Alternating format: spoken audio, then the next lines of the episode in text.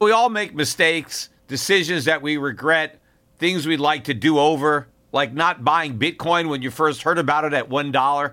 We all carry around different stresses, big and small. When we keep them bottled up, it can start to affect us negatively. Therapy is a safe space to get things off your chest and to figure out how to work through whatever's weighing you down. At times, therapy has helped me and my loved ones in many ways. Therapy isn't just for those who've experienced major traumas. With the right guide, you can discover effective strategies to minimize distractions and truly connect with your needs, setting the stage for a more balanced life. If you're thinking of starting therapy, give BetterHelp a try. It's entirely online, designed to be convenient, flexible, and suited to your schedule. Just fill out a brief questionnaire to get matched up with a licensed licensed therapist and switch therapists anytime for no additional charge. Take a moment. Visit betterhelp.com slash gold today to get 10% off your first month. That's betterhelp, H-E-L-P dot com slash gold.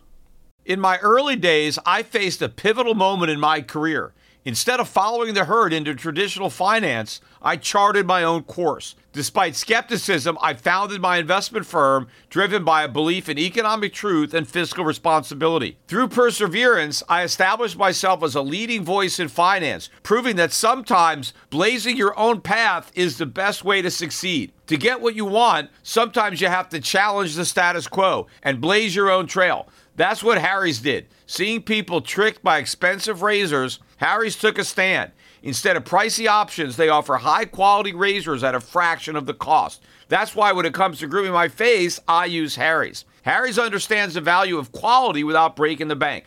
Their razors provide a smooth shave every time, and their shaving gel leaves my skin feeling refreshed and moisturized. So don't settle for the status quo. Blaze your own trail with Harry's. Get started with a $13 trial set for just $3 at harrys.com slash gold. That's harrys.com slash gold for a $3 trial set. The Peter Schiff Show. Tomorrow is election day, or as H.L. Mencken once described the process, an advanced auction on the sale of stolen goods. And my wife has kind of been bugging me for some time to urge people who listen to my podcast to go out and vote on election day. And I think she's prepared to blame me if there are any close races, either for the House, Senate, or maybe even for governors, that end up going to the Democrats, if I do not urge my listeners to go out and vote against that wave, somehow it's going to be my fault. So I've got to make sure and keep peace in my marriage and urge all of the people who listen to me to actually go out and vote this Tuesday on election day. Now, in most cases, our votes are not even going to matter. In fact, in most cases, it amounts to voting between the lesser of two evils. And even though the lesser of two evils is still evil, it is lesser. And when it comes to evil, I guess lesser is better than greater. Although in some cases, there are actually some good candidates who are running. I mean, some of the problems, though, is when good candidates actually get elected, uh, once they get into the cesspool that is Washington, D.C., a lot of the values that led them into politics go out the window if they want to stay there. You know, you can have uh, you know good intentions when you get to Washington, and you can be principled, and you can say I'm going there to make the country a better place. But ultimately, once you get there, everything changes. And in fact, when it comes to elections and politics, the worst candidate usually wins. I mean, if you are a candidate or a elected official and you are making decisions that are economically sound and that are in the best interest of your nation or your constituents.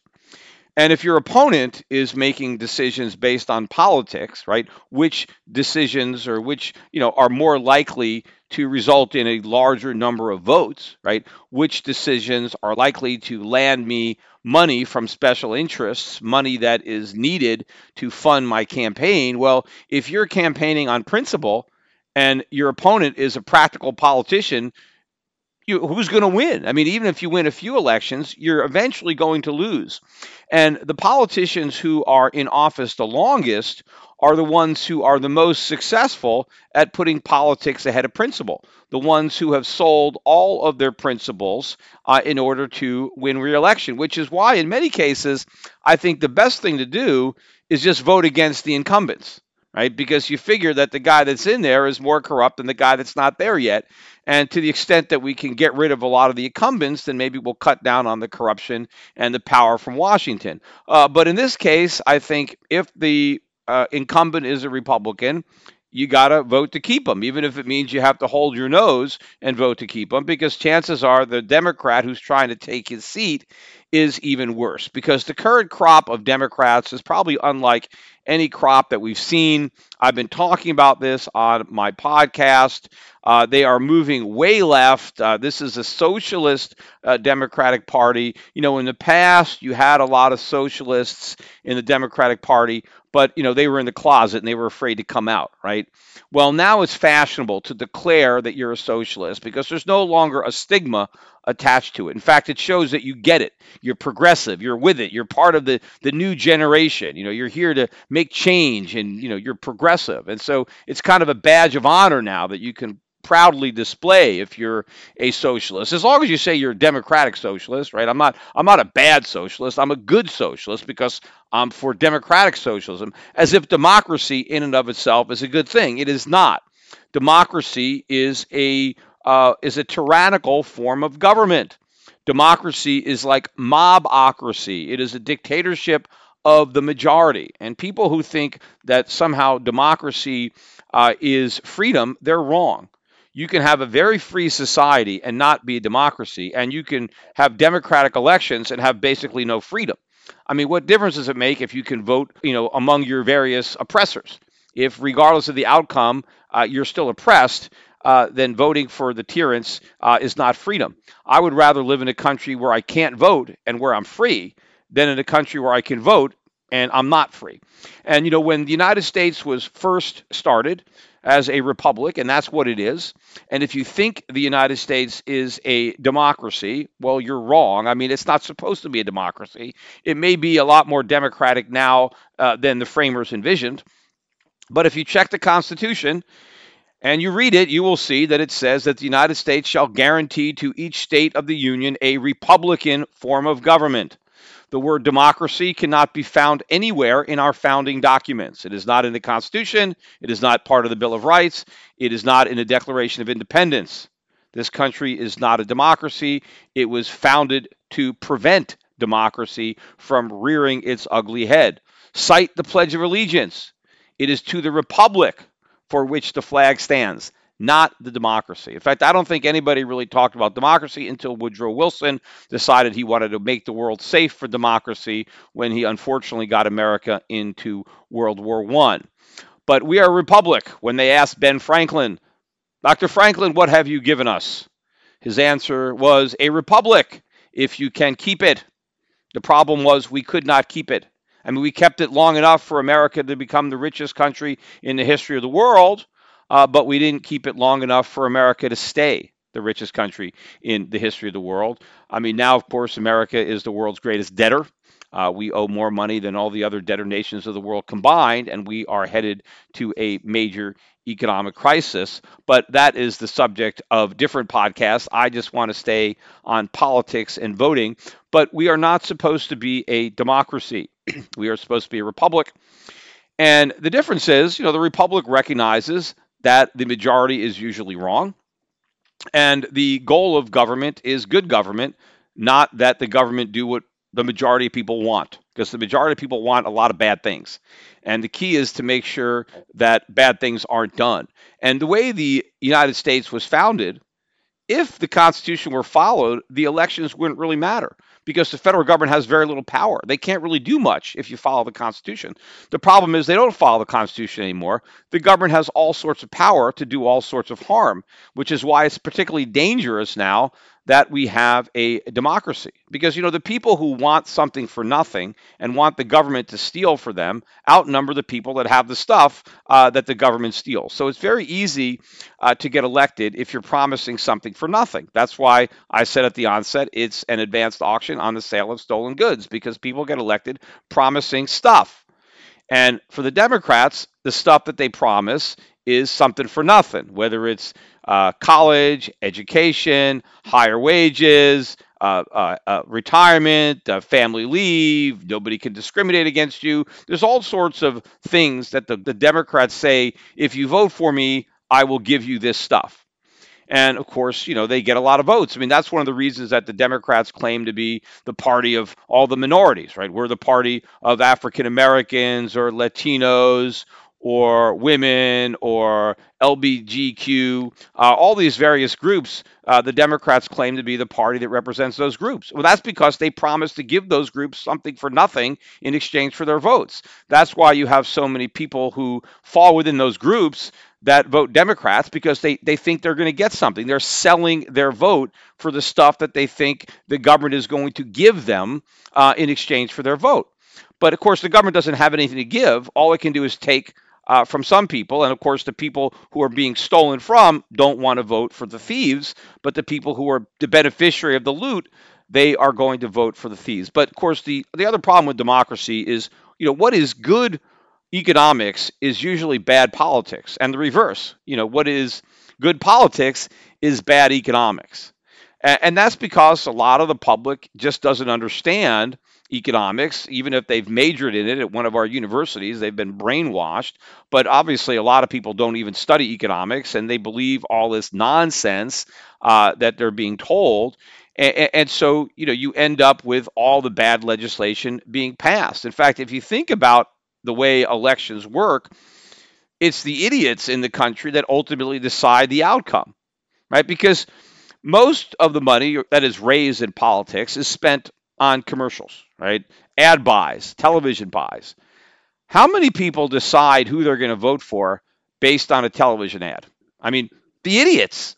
I mean, anybody with any kind of intelligence knows who they're going to vote for without the ads, right? Even the Democrats. Look, the Democrats aren't all dumb. There's some very intelligent Democrats out there. They're they're they're just wrong in their assessments and their conclusions, uh, and in many cases, they're letting their heart, uh, you know, outthink their their brain and so they're coming to the wrong conclusion. But you know, these Democrats do not need a television commercial to know who they're going to vote for. Uh, you know, they can you know use the internet, they can see who the candidates are, they can study the issues, and they can make an informed decision. Even if it's the wrong decision, it's still an informed decision.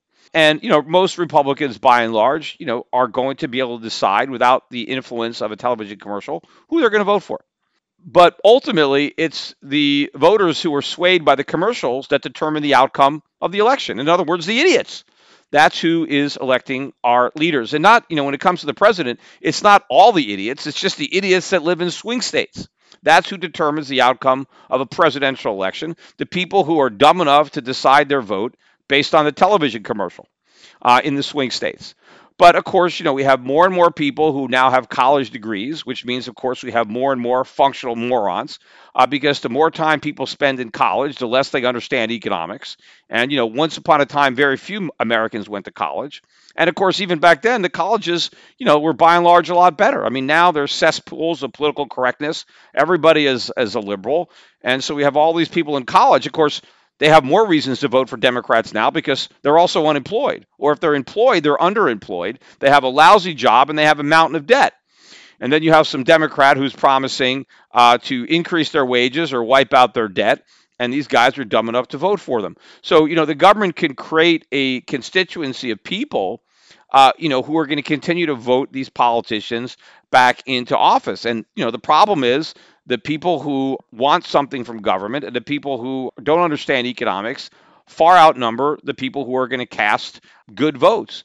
And so the key to having a successful economy is to have a check on democracy. And in the Constitution, I mean, we did that. The House of Representatives was the only body that was elected by the people, and they were elected every two years. Um, and the idea was that the congressman wouldn't be there that long because hey, they had to run for office every couple of years. The pay wasn't that high initially. I mean, nobody thought that the congressman would be there for life. They didn't have pensions and their own congressional uh, health care system. It was really, you know, a patriotic civic duty to, you know, to, to be in the House of Representatives for a couple of terms and then go back to your real job. Uh, and of course, since people were in politics not as a career, but you know, as a as a as a community service, they spent most of their time in the real world, and so they understood uh, the real world. They actually had jobs. They actually ran businesses, uh, unlike today's career politicians that have never had real jobs that have never run businesses. Um, but the senators, the senators were not elected. That didn't happen until a constitutional amendment. Uh, the senators were appointed by the state legislatures. So the people did not elect them, and they were there for six years. But their terms were staggered. And you know, the reason their terms were staggered, where you had one third up every two years, was because the founders wanted to make sure that if there was some kind of popular wave of belief, something became in vogue, that at most it would capture uh, a third of the Senate. They didn't want the entire Senate to, to fall victim to some new thing that could just be a flash in the pan. And they knew that, you know, they wanted change to take place over a gradual period of time so that more people can reflect on some new ideas. So that was very undemocratic. The president was not elected by the people. The president was elected by the Electoral College. I mean, we still have uh, the remnants of that now, except it's a shadow of what it used to be. Uh, but the Electoral College were independent electors who voted on who the president was going to be. I mean, they didn't get sent to Washington to you know bound to vote for a particular candidate. They were able to vote for whoever they thought was best. So it was a representative type of democracy where the people's representatives who were more informed than the people themselves were going to decide on the outcome of the president. And then of course when it came to voting not everybody voted.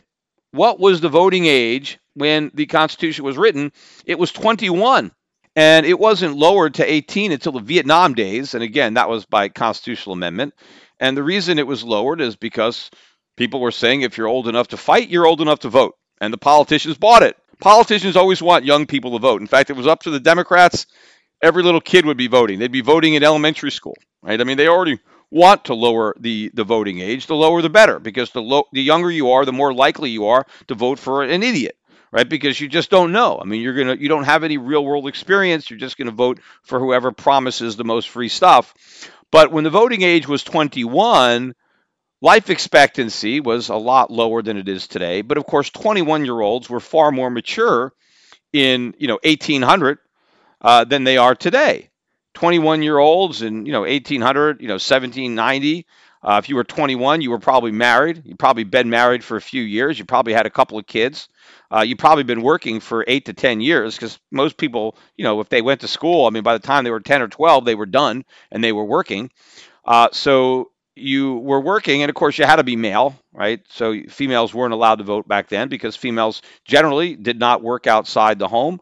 Uh, and so they didn't have as much real world experience. And so the framers thought that, you know, they obviously wouldn't make informed uh, decisions on who to vote for. Obviously, times are different now. There would be no reason to exclude women uh, from voting, uh, but there was a legitimate reason to do it back then. It wasn't because they were a bunch of sexists.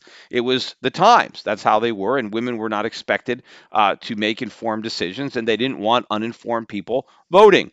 Uh, but you know, so 21-year-olds at the time had been in, working in business. Uh, uh, they had an understanding. Maybe they owned property. They were raising families, and so that was you know a significant thing. Also, um, there were poll taxes. People had to pay a tax to vote. Uh, sometimes you had property restrictions. You had to own property. There were literacy tests. All this wasn't because people were a bunch of bigots or a bunch of racists. They just wanted to whittle down the, the, the pool of voters to make sure that we had the best possible outcome uh, of the election. And that's fine. But think about your typical 18 year old today. I mean, your typical 18 year old has never had a job. I mean, they're they're not married. I mean, they're probably still living with their parents. I mean, we have people who are turning 18 while they are still seniors in high school. And in fact, you're allowed to vote in the primaries if you'll be 18 by the time of the election. So we're letting a lot of high school seniors vote in in our elections who have absolutely no real world experience whatsoever. In fact, even if the voting age were 21, I mean, even 21 year olds today have probably never had a job. I mean, most people don't graduate college until they're 21, 22, if that. I mean, then you have people that go on to get advanced degrees, master's degrees, PhDs. A lot of Americans don't actually have their first job until they're in their 30s. Yet we're letting people vote when they're 18. It makes absolutely no sense. We should increase the voting age. I say if the voting age was 21 back in the 1790s, you know, if that was the original age, I think the voting age should be something like 30 or 35. Because by the time somebody is 35, at least they've actually been out in the real world. They've experienced uh, paying taxes. They know that stuff doesn't come from, from heaven, that all these government programs have a cost. They'll understand the downside, they'll understand the negative effects of all this well intentioned legislation. At least some of them will, not all of them. I mean, there are plenty of people who never grow up, right? I mean, most Democrats are like kids who never grow up because they never learn from their mistakes. They never overcome uh, the naivety of, of youth, right? That was the old expression. If you're not a liberal by the time you're 18, you don't have a heart. But if you're not a conservative by the time you're 28, you don't have a head. Well, you know, that's why I want to delay the voting age. So people aren't voting with their hearts. So they're voting with their heads.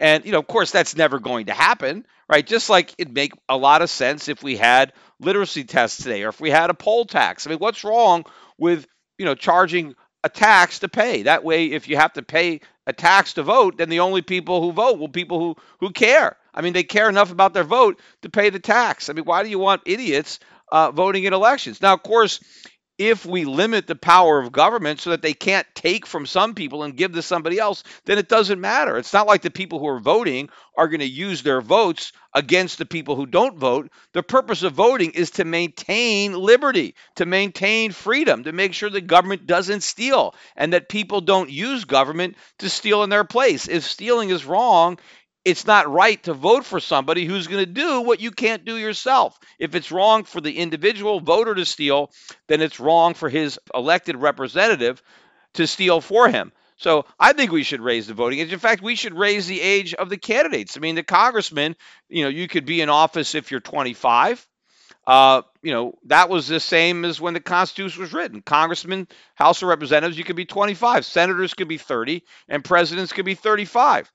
I say, you know, raise Congress up to 35, raise the senators up to 40, and make it 45 to be the president. I mean, make sure our elected officials spend some real time doing real work before they go to Washington. And if you increase the age at which they can start their careers, then you decrease the amount of time they spend in Washington and you make the whole, you know, career less appealing so that more people who go to Washington go there for the right reasons to help their country, not for the wrong reasons to help themselves. You know, a lot of people think that, you know, going into government is noble and people trust uh, people in government that they're public servants and they're there to do good and they they don't trust people in the private enterprise. They don't trust businessmen because you know they're just there to make a profit. They just care about themselves as if politicians uh, don't care about themselves. In many cases politics is simply the way politicians can make the most amount of money. They make a career choice.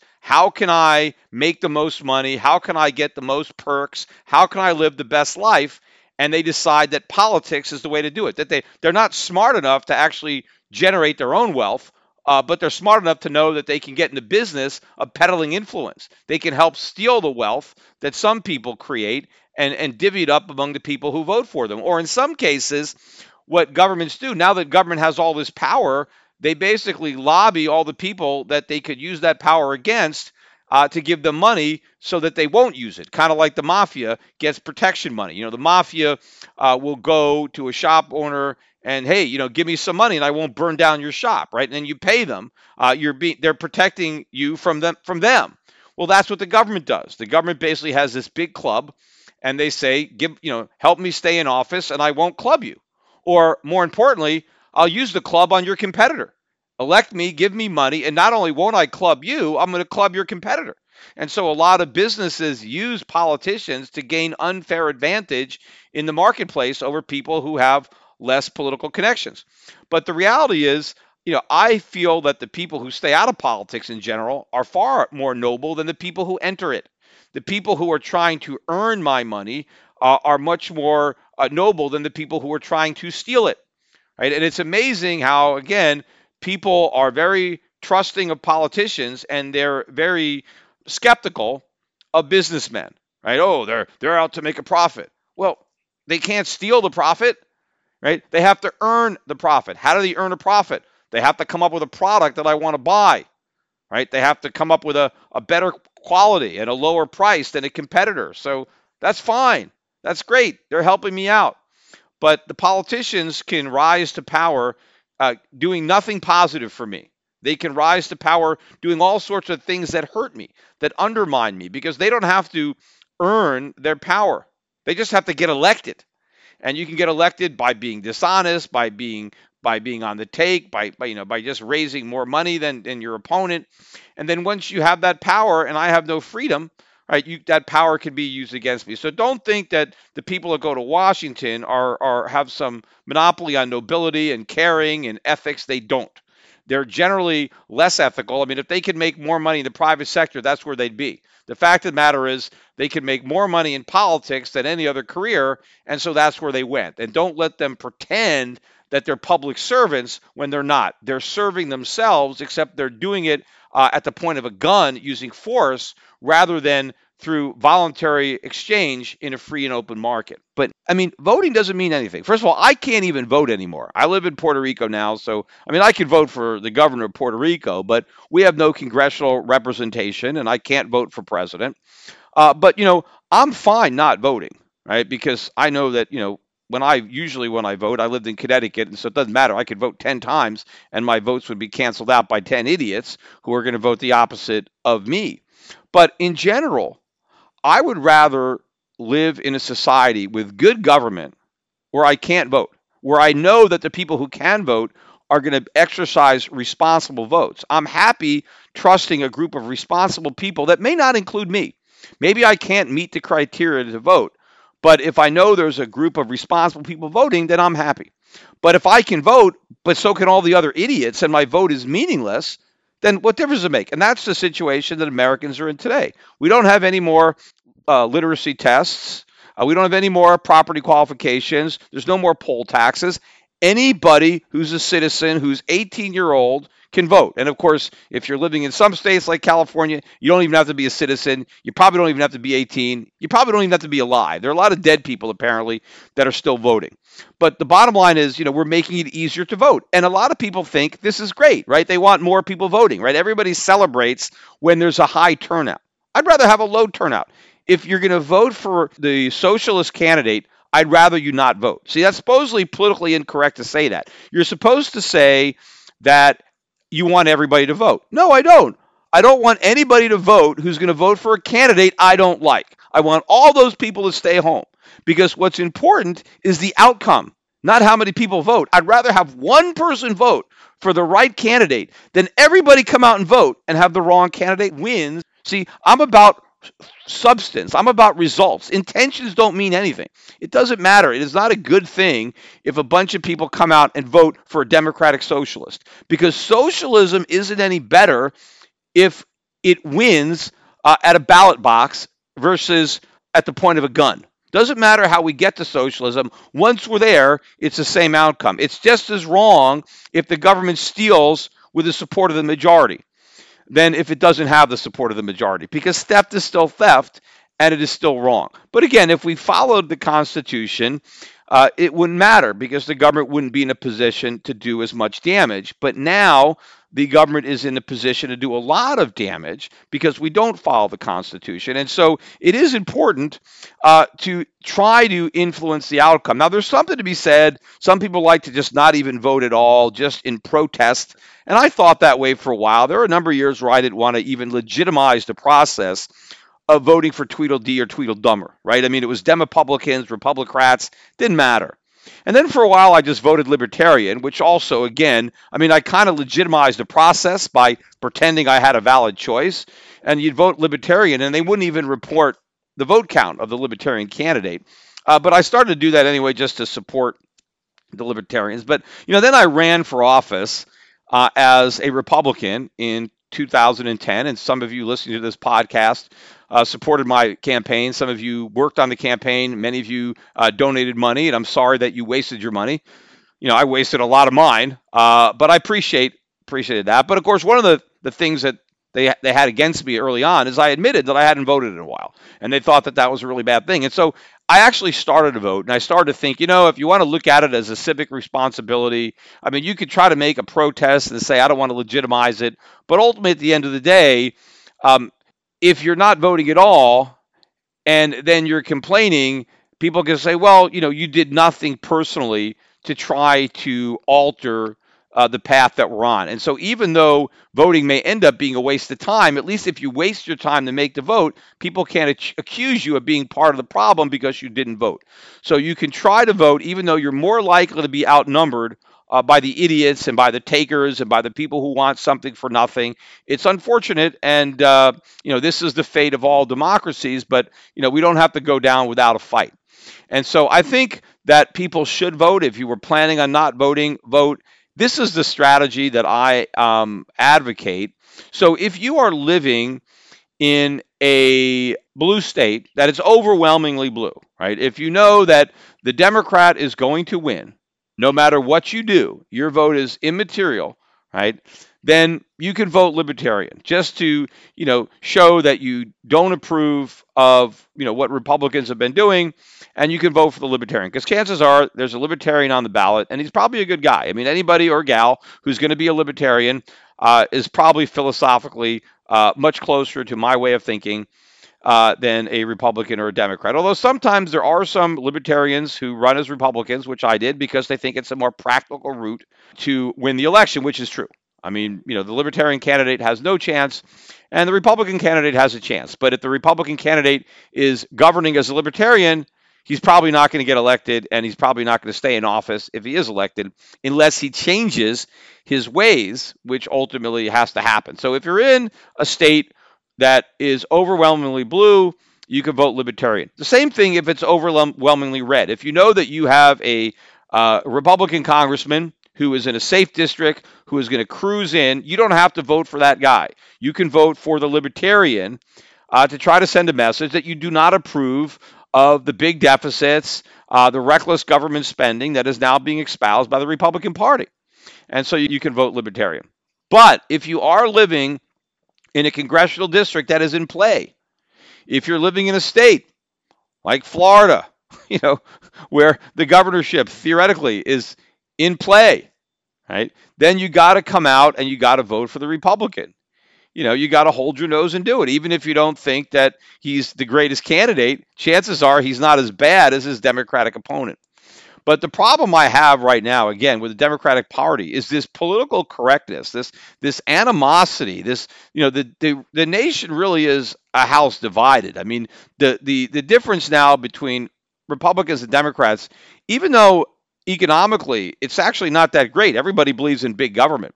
But there seems to be a real big social divide, not on the economic issues. I mean, we've already lost that argument, right? I mean, even the Republicans want no pre-existing conditions, right? They all want Social Security, they all want Medicare, you know, they all want minimum wage. That's a question of what, what it should be. I mean, we've already lost for now the argument of you know big big government versus small government. Uh, the Democrats want big government. The Republicans want big government. The Democrats just want government even bigger than the Republicans. Uh, but both sides are willing to borrow tremendous amounts of money to finance that big government. But the Democrats have now gone to the socialist side, right? They've, they've gone over to the dark side of the force. Uh, they don't just want big government, they want total government. They don't believe in individual liberty anymore. That's out the window. There is no more individual freedom. It's all group uh, privilege and freedom of you know uh, individuals and all sorts of rights uh, that you thought the Democrats would have at least defended. For a while, the Democratic Party on social issues wasn't bad. In some cases, they were better than the Republicans. I mean, they were more that the government should stay out of uh, your bedroom, stay out of the the the uh, the social issues, and you know, and they wanted them to be involved in the the market right? They thought people should have, you know, be pro-choice or have freedom of choice with their personal life, but not in their business life. And with the Republicans, they generally uh, believed in freedom of choice for uh, economic uh, realms, but but not when it came to uh, some of the social issues. Now, you know, I would always argue with Democrats on uh, freedom of choice because you know they would talk about uh, when it comes to abortion, they want to know if you're you know you're pro-choice or you're uh, pro-life. But when I always talked about being pro-choice, I said I'm pro-choice on everything. How about you? You know, and I would say, are you are, are you pro-choice if I'm an employee and I choose to work for less than minimum wage? Should I be able to make that choice? And of course, they'd say no.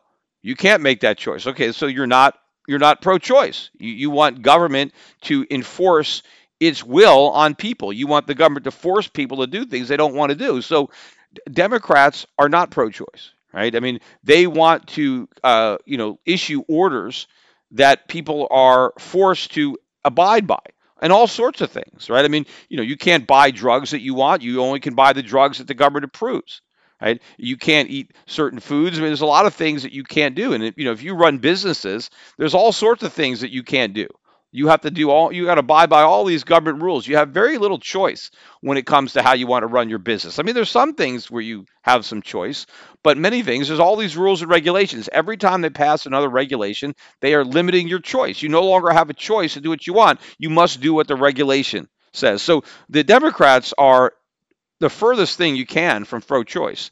There's just a few things that they want you to be able to choose. But now there's fewer things. I mean, they are really attacking individual uh, liberty and, and, and freedom of speech and, and freedom of expression and freedom of thought. And the, the party has really gone uh, to a, a level that it needs to be resisted at all costs. And, you know, I'm not even sure uh, economically what is the better outcome. You know, if, you know, it's better if the Republicans maintain control of both houses of Congress or if they lose it. I mean, as far as that's concerned, because I have arguments for for both sides.